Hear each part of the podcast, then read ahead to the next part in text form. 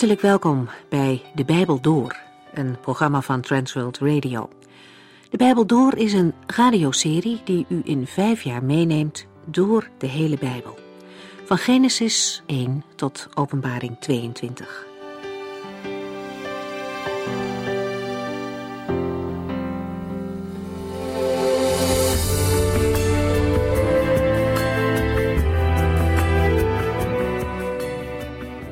Fijn dat u vandaag met ons meeleest uit het boek Habakkuk. Van deze profeet weten we niet zoveel. Zijn afkomst en waar hij heeft gewoond blijven onbekend. En toch laat het boek ons wel het hart van deze profeet zien. We lezen over zijn eigen omgang met de Here. In de inleiding hebben we gesproken over de betekenis van de naam Habakkuk. Waarschijnlijk moeten we denken aan iets als handenvringer of handenvouwer. En beide omschrijvingen passen bij deze man. In hoofdstuk 1 zien we hem als het ware handen wringend door de straten van Jeruzalem lopen, waar de goddeloosheid heerst en het recht wordt verdraaid. Maar Habakkuk is ook een biddende profeet. Hij brengt zijn nood en de nood van Gods volk volhardend bij de Here. Hij was een man die dicht bij de Here leefde. De tijd waar Habakkuk leefde was een tijd vol dreiging. De Babyloniërs waren een wereldmacht in opkomst. Zij worden als een woest, vreed en niets ontziend volk beschreven. We lazen al over hen in het Bijbelboek Nahum, waarin wordt omschreven hoe zij de macht van het Assyrische Rijk overnamen en Nineveh hebben verwoest. Dat speelde zich af in het jaar 612 voor Christus. En Habakkuk zal ergens rond het jaar 625 voor Christus hebben geprofeteerd. Zijn profetie begint met een noodkreet naar God.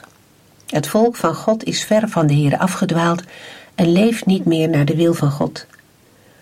Habakkuk heeft al zo lang gebeden, maar het blijft stil. En dan roept hij uit, Heere, hoe lang moet ik nog om uw hulp roepen zonder dat u het hoort? Ik schreeuw, help, geweld, maar u doet niets. De vorige keer zagen we dat Habakkuk niet met kritiek op God komt, maar dat hij intens bewogen is over de eer van God. Het raakt hem tot diep in zijn hart dat Gods volk zo ver is afgedwaald. En hij roept dringend om ingrijpen van de Heere zelf. Daar lezen we over in hoofdstuk 1.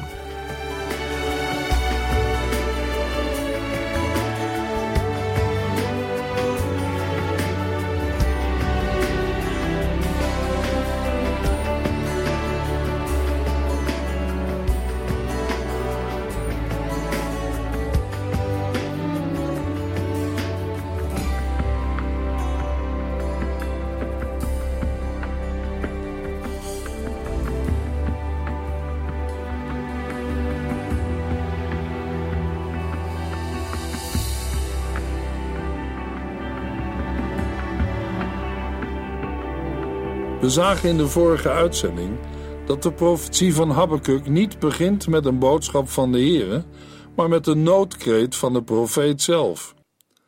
Maar voordat we op het roepen van de profeet ingaan, lezen we eerst het opschrift waarmee de profetie begint. Habakkuk 1 vers 1 Dit is de profetie die God aan Habakkuk doorgaf. In de vorige uitzending vertelde ik dat het woord profetie de vertaling is van een Hebreeuws woord dat last of godspraak betekent. Het wil zeggen dat de profeet Habakkuk gezien heeft wat de Heere tot hem heeft gezegd. We kwamen hetzelfde tegen bij de profeet Nahum. Habakkuk 1 vers 2 Heere, hoe lang moet ik nog om hulp roepen, zonder dat u het hoort? Ik schreeuw, help! Geweld, maar u doet niets. In vers 2 begint de noodkreet van de profeet zelf. Habakkuk ziet de nood van zijn volksgenoten, zij zijn steeds verder van de Heer afgedwaald. De profeet is bewogen over zijn eigen landgenoten. Als zij volharden in hun ongehoorzaamheid aan de Heere en zijn woord, dan loopt het met hen verkeerd af. Aan de andere kant is het Habakkuk om de eer van de Heere te doen. De profeet worstelt met beide zaken. Daarom horen we hem roepen: Heere, hoe lang moet ik nog om hulp roepen? Ik schreeuw, maar u doet niets. Habakkuk schreeuwt het uit, maar de Heere hoort het niet en doet niets. Maar moet een niet begrijpen van de weg van de Heere leiden tot een breuk met God? Hebben wij met de roep van de profeet Habakkuk te maken met een particuliere, eigenlijk een ongeoorloofde uiting van kritiek op een niet ingrijpen van God? Ik denk van niet. De woorden die we lezen zijn een profetie, een godspraak op last en macht van de Heere. Eigenlijk zegt de Heere tegen de profeet: schrijf je worsteling maar op. Het laat iets zien van de zware last die gedragen moet worden, omdat het niet anders kan en er geen andere oplossing is. Habakkuk hoeft zijn nood niet te verbergen achter de gesloten deuren van de binnenkamer waar hij iedere dag bidt. De Heilige Geest doet hem deze woorden schreeuwen op de straten en pleinen van Jeruzalem. Want wat is er aan de hand? Habakkuk loopt door Jeruzalem, de stad van God, waar zijn heilige tempel staat. Hij ziet hoe de mensen leven in de stad van God. Want met de goddelozen in vers 4 zijn ook geen buitenlandse vijanden bedoeld, maar inwoners van Jeruzalem, leden van het volk van Gods verbond. Het is niet best in Jeruzalem. Onrechtvaardigheid, onderdrukking, geweld en verwoesting zijn aan de orde van de dag. Ruzie en oneenigheid verzuren het leven en mensen verdragen elkaar niet meer. De wet verliest haar kracht en de rechtspraak is verziekt. De goddelozen drijven de rechtvaardigen in het nauw. Het recht wordt verdraaid. De profeet Habakkuk begrijpt er niets van. Hoe kan de Heere dit toelaten? Waarom grijpt God niet in? Waarom ziet hij het allemaal aan zonder er wat aan te doen? Handen wringend schreeuwt hij het uit in zijn machteloosheid en aanvechting. Hij kan er niet bij dat de Heere niet oordelend en verlossend ingrijpt. Habakkuk heeft geen kritiek op God. Hij worstelt met God omdat het hem om de Heere te doen is, om zijn recht, zijn eer en zijn naam. Habakkuk 1 vers 3 en 4 Waarom laat u mij dat onrecht zien? En hoe kunt u zelf al die ellende aanzien? Waar ik ook kijk, overal heersen onderdrukking, geweld, ruzie en oneenigheid. De wet verliest haar kracht en de rechtspraak is verziekt want de goddelozen drijven de rechtvaardig in het nauw en het recht wordt verdraaid. Dat de Heere Habakkuk het onrecht laat zien, kan zowel slaan op wat hij in het verleden en heden met eigen ogen heeft gezien. Verder kan het ook slaan op wat de profeet van de Heere krijgt te zien. Habakkuk zal beide bedoelen. Het is aangrijpend dat de profeet moet zeggen: Waar ik ook kijk, Overal heersen onderdrukking, geweld, ruzie en oneenigheid. De wet verliest haar kracht en de rechtspraak is verziekt. De woorden leggen de vinger bij de binnenlandse wantoestanden in Jeruzalem en Juda. Het overheersen van onderdrukking, geweld, ruzie en oneenigheid is de oorzaak dat Gods wet haar kracht verliest. Ze wordt niet meer gehandhaafd en het recht wordt verdraaid. Habakkuk 1 vers 5 De Heere antwoordt, kijk eens naar de volken en verbaas u, want ik ga tijdens uw leven iets doen wat u niet zou geloven als het werd verteld. In vers 5 geeft de Heere antwoord. Eerst mocht de profeet Habakkuk zichzelf uitspreken. Opvallend dat de Heere van wie Habakkuk zegt dat hij niet hoort, weet wat er in het hart van zijn dienaar leeft. Voor Habakkuk is het een raadsel dat de Heere niets doet. Toch krijgt de profeet antwoord. En dat doet de Heere juist op het moment dat de profeet Habakkuk het moeilijk heeft.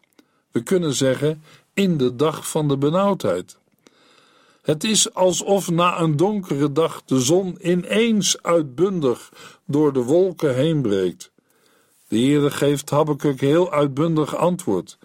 Kijk eens naar de volken en verbaas u. Want ik ga tijdens uw leven iets doen wat u niet zou geloven als het werd verteld. God gaat ingrijpen in Jeruzalem. Hij gaat de goddelozen en verlaters van zijn wet aanpakken. En de Heere zal dat zo doen dat het duidelijk is dat het zijn werk is. Zo ongelooflijk zal het zijn, zo verrassend, zo krachtig. Er zal alle reden zijn tot diepe verwondering.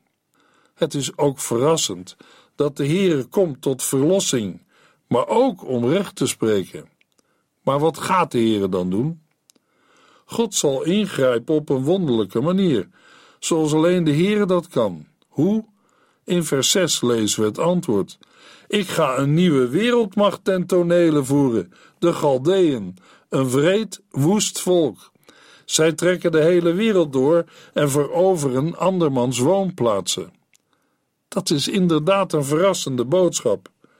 Uit andere Bijbelboeken wordt duidelijk dat de goddelozen in Jeruzalem er hun schouders over hebben opgehaald. In de Bijbelboeken Jeremia en Ezekiel hebben we gelezen dat de inwoners van Jeruzalem deze boodschap in ongeloof naast zich hebben neergelegd. In Jeremia 7, vers 4 zegt de Heer tegen Jeremia: Laat u niet misleiden door bedriegers die zeggen dat God Jeruzalem niet zal laten verwoesten, omdat hier de tempel van de Heer staat. De bedoelde bedriegers zijn van mening dat de Heere Jeruzalem wel moet beschermen, omdat zijn eigen huis er staat. Het is een weergave van een overtuiging die blijkbaar breed werd gedragen onder de bevolking en waarschijnlijk actief werd verkondigd door valse profeten en priesters. Jeruzalem en het volk zouden veilig zijn zolang de tempel van de Heere bestaat. Het past bij de uiterlijke godsdienst van het volk die in Jeremia 7 nog verder ter sprake komt. Jeremia maakt duidelijk dat de relatie van de Heere met zijn volk niet bestaat uit godsdienstige symbolen en handelingen, maar uit een rechtvaardige levenswandel die voortkomt uit werkelijke gehoorzaamheid aan de Heere. De opsomming die in Jeremia 7, vers 5 en 6 wordt gegeven, is gebaseerd op de tien geboden en geeft de kern van de tien geboden weer. Enerzijds is dat de rechtvaardige omgang met de naaste, in het bijzonder met de meest kwetsbare, en anderzijds het uitsluitend dienen van die ene ware God, de Heere, de God van Israël. Jeremia 7 vers 7 maakt duidelijk, dat is de werkelijke inhoud van het verbond met de Heere. Het zijn de voorwaarden waarop de Heere zijn verbondsvolk in het beloofde land zal laten wonen. Het land dat hij voor altijd aan hun voorouders heeft gegeven. De zonden van het volk, onrecht tegen de naaste en het dienen van afgoden zijn in eerdere hoofdstukken al veroordeeld en zullen in Jeremia 7 nog uitgebreid aan de orde komen en zijn ook in andere uitzendingen aan de orde geweest. In Jeremia 7, vers 9 tot en met 11 lezen we: Denkt u werkelijk dat u kunt stelen, moorden, overspel kunt plegen, liegen en baal vereren en al die andere goden die u eerst niet kende, en dan ook nog voor mij in mijn tempel kunt komen staan en jubelen: Wij zijn verlost? Om dan gelijk weer door te gaan met al deze gruwelijke daden? Is mijn tempel een rovershol in uw ogen? Want ik zie al het kwaad dat in die tempel gebeurt. Ook in het Bijbelboek Ezekiel komen wij de overtuiging tegen dat de Heere Jeruzalem niet in de steek kan laten en dat Jeruzalem daarom nooit verloren zal gaan. Maar de inwoners van Jeruzalem hadden beter moeten weten door de boodschap van Habakkuk, die kort voor de beide andere profeten optrad. Het is een nieuwe bevestiging hoe diep het ongeloof geworteld is, ook in het denken van het verbondsvolk Israël. De Heere sprak wel tot hen, maar zij merkten er niets van. Als de Heere door de mond van Habakkuk zegt: Ik ga een nieuwe wereldmacht ten tonele voeren, de Galdeën, een vreed, woest volk. Zij trekken de hele wereld door en veroveren andermans woonplaatsen dan trekken ze in Jeruzalem de schouders op en lachen schamper. Ze denken: dat gaat toch niet gebeuren. De inwoners van Juda en Jeruzalem staan in dit ongeloof niet alleen. Het is ook een wonderlijke boodschap die Habakkuk moet doorgeven. Ook wij moeten toegeven dat het geloof vraagt om achter het optreden van de Galdeeën, de Babyloniërs, de hand van de Heere te zien. Toch zijn het woorden van de Heere God zelf. Ik ga een nieuwe wereldmacht ten tonele voeren. Gods hand regeert de geschiedenis. Dat horen wij niet alleen bij Habakkuk, in het laatste hoofdstuk van twee kronieken lezen we hetzelfde. En om nog een paar voorbeelden te noemen, Jezaja noemt Chorus of Cyrus de koning van de Perzen, Gods gezalfde en uitvoerder van Gods raadsplan. En Ezekiel laat in Ezekiel 38 en 39 zien dat de legers van Gog en Magog door de Here worden geroepen tot hun taak. Gods hand leidt de geschiedenis. Om de lijnen nog verder door te trekken en te kijken naar het vervolg, naar het voor Gods volk zo vertroostende vervolg op de boodschap van Habakkuk en andere profeten, moeten we naar Openbaring 5. Daar legt de Heere de regering van de wereld in de handen van de Heer Jezus Christus, het Lam van God. Natuurlijk roept dat vragen op. En bij Habakkuk komen wij die vragen in alle hevigheid tegen. Maar tegelijk zullen wij ontdekken dat die vragen juist opkomen uit het vaste geloof dat de Heere de wereldgeschiedenis regeert en dat alles in zijn handen ligt. Alsof de Heere vanaf het begin duidelijk wil maken dat hij weet wat hij doet en dat het hem niet uit de hand loopt. Zegt God wat Habakkuk van de aangekondigde Galdeeën kan verwachten. In vers 6 horen wij een huiveringwekkende omschrijving van de macht en het optreden van deze nieuwe wereldheersers. De machthebbers in Babel zijn vreed en barbaars. Zij beschikken over snelle legers, die in korte tijd een groot deel van de wereld van het Midden-Oosten aan zich onderwerpen. Niemand hoeft zich illusies te maken en te denken dat het misschien wel meevalt. Beelden worden gebruikt die angstaanjagend en verschrikkelijk zijn. Habakkuk 1 vers 7 Ze staan bekend als een afschrikwekkend, angstaanjagend volk. Zij bepalen zelf wat recht is en vertrouwen op eigen kracht.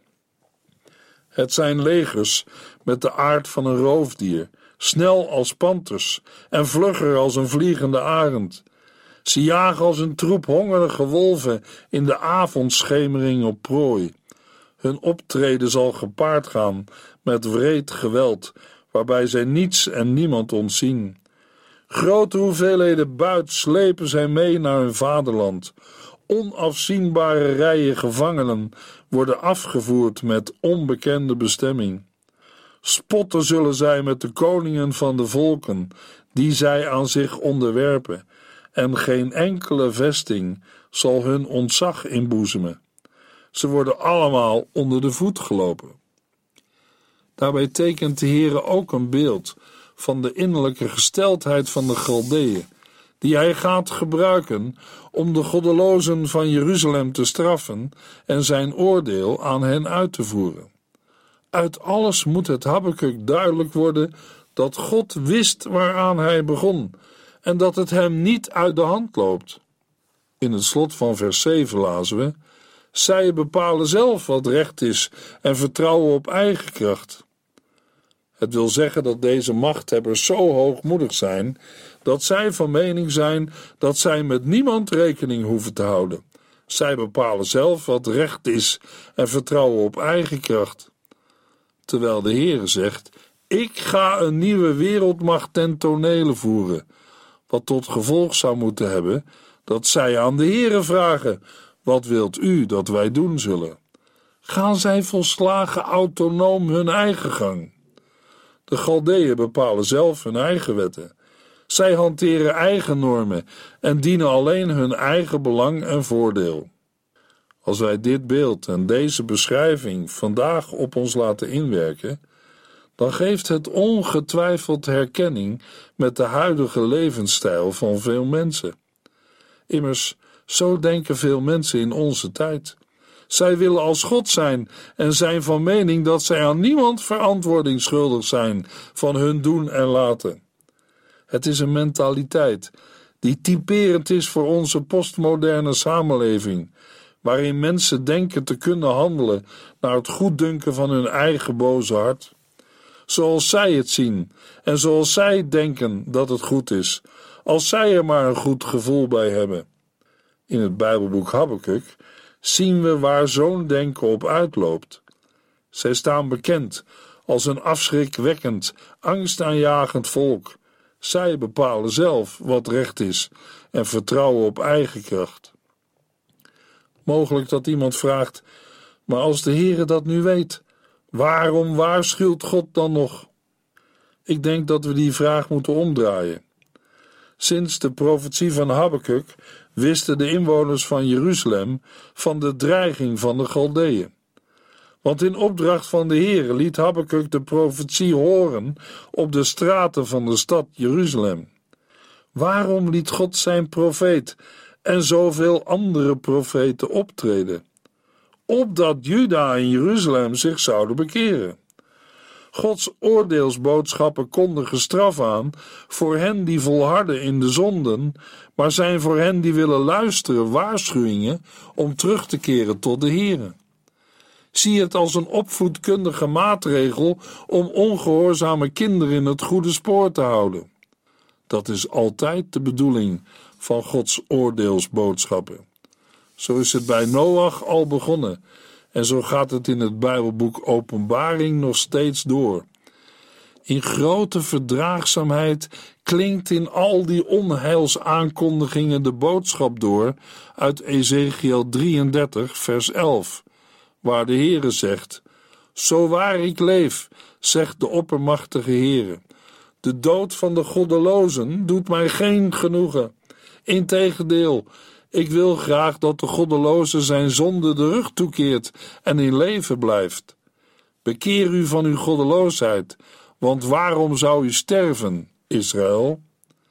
Maar als de verdraagzaamheid van de Heere niet tot bekering en verandering leidt, als zijn waarschuwingen niet serieus worden genomen en in de wind worden geslagen, wie is er dan verantwoordelijk voor de gevolgen? De Heere niet. Hij heeft gewaarschuwd, niet één keer, maar vele malen. Dan hoort de mens bij de categorie: ze hebben het wel geweten, maar niet gewild. De profeet Habakkuk vertelt in vers 8 waar de Galdeeën mee zijn te vergelijken. We lezen in vers 8: Hun paarden zijn vlugger dan panters en lopen harder dan een wolf in de schemering. Hun ruiters komen aan in galop zij komen uit verre landen toeschieten als een arend op zijn prooi. De woorden tekenen de geweldige snelheid die de Galdeeën met hun ruiterij of cavalerie konden ontwikkelen. De dieren die worden genoemd vinden we ook bij de profeet Jeremia. In Klaagliederen 4 vers 19 lezen we Onze achtervolgers zijn sneller dan arenden. Ook al vluchten wij de berg in, dan vinden zij ons nog. Als wij ons in de wildernis willen verbergen, staan zij ons daar op te wachten. De Egyptenaren gebruikten al strijdwagens, maar de Assyriërs hadden bij wijze van spreken het laatste en snelste model strijdwagens. De Galdeeën en Babyloniërs hebben een andere methode, hun paarden, de cavalerie. Habakkuk 1 vers 9 Zij komen om geweld te plegen, hun aanval is als een verzengende oostenwind. Zij verzamelen gevangenen alsof het zand is. De Galdeeën waren een Semitisch volk in de oudheid. Ze maakten deel uit van de Semitische stammen die rond het begin van het eerste millennium voor Christus vanuit de Syrische woestijn het stroomgebied van de Eufraat begonnen binnen te dringen. In eerste instantie was het Assyrië dat hun het hoofd moest bieden en dit koninkrijk wist zich maar met moeite staande te houden. De Galdeeën trokken daarop verder naar het zuiden, waar een vrij zwak Babylonisch koninkrijk lag, waar zij zich vestigden. Al snel begonnen de Galdeeën er een belangrijke rol in de politiek te spelen, hoewel de precieze toedracht daarvan niet goed duidelijk is. De komst van de Galdeeën luidde een donkere tijd in, waaruit niet veel historische gebeurtenissen bekend zijn. Assyrië wist zich te herstellen en domineerde geruime tijd het zuiden, totdat in 626 voor Christus een van oorsprong Galdeels vorstenhuis het Assyrische juk wist af te schudden en de bloeitijd van het Neo-Babylonische Rijk begon. In Israël en Juda werd nog lange tijd de naam Galdeën gebruikt in plaats van de naam Babyloniërs. Dat de Galdeën er ook niets van hebben geleerd, blijkt in het vervolg, vooral uit de versen 10 en 11, waar we over de Galdeën lezen. Ze drijven de spot met koningen en vorsten en lachen om elke vesting. Want de Galdeën gooien er gewoon aarde tegenaan en nemen haar in als een wervelwind gaan zij verder en verdwijnen uit het gezicht, maar hun schuld is groot, want zij maken van hun kracht hun God. Terwijl de Heere de Galdeën en de Babyloniërs gebruikt als een instrument om zijn oordeel te voltrekken, verbeelden zij zich dat het eigen kracht en sterkte is, waardoor zij dit alles hebben bereikt. Een paar trieste staaltjes van die hoogmoed vinden we in Daniel 4, waar we lezen over de hoogmoed van Nebukadnezar, en in Daniel 5, waar koning Belshazzar spot met de God van Israël en opschept over de goden van Babel. Nogmaals, de Heere heeft er niet alleen mee gerekend, hij heeft er ook op gerekend dat de nieuwe wereldmacht ook een godenvijandige macht zou zijn. De Heere gebruikt Babel in zijn plan, maar laat het niet ongestraft naar eigen willekeur zijn gang gaan. De Heere zegt in vers 6: Ik ga een nieuwe wereldmacht ten tonele voeren, de Galdeën, een wreed, woest volk. God staat boven de Galdeën. Dat moeten ook wij bij alle wereldmachten die zich in onze tijd manifesteren goed vasthouden. Die boodschap geldt straks ook als het rijk van de Antichrist komt. Ook dan geldt het komt op Gods tijd. Het dient Gods plan. Maar de Heer Jezus zal hem door zijn adem vernietigen en hem als hij terugkomt alleen al door zijn stralende verschijning machteloos maken. In de volgende uitzending lezen we Habakkuk 1 vers 5 tot en met 12.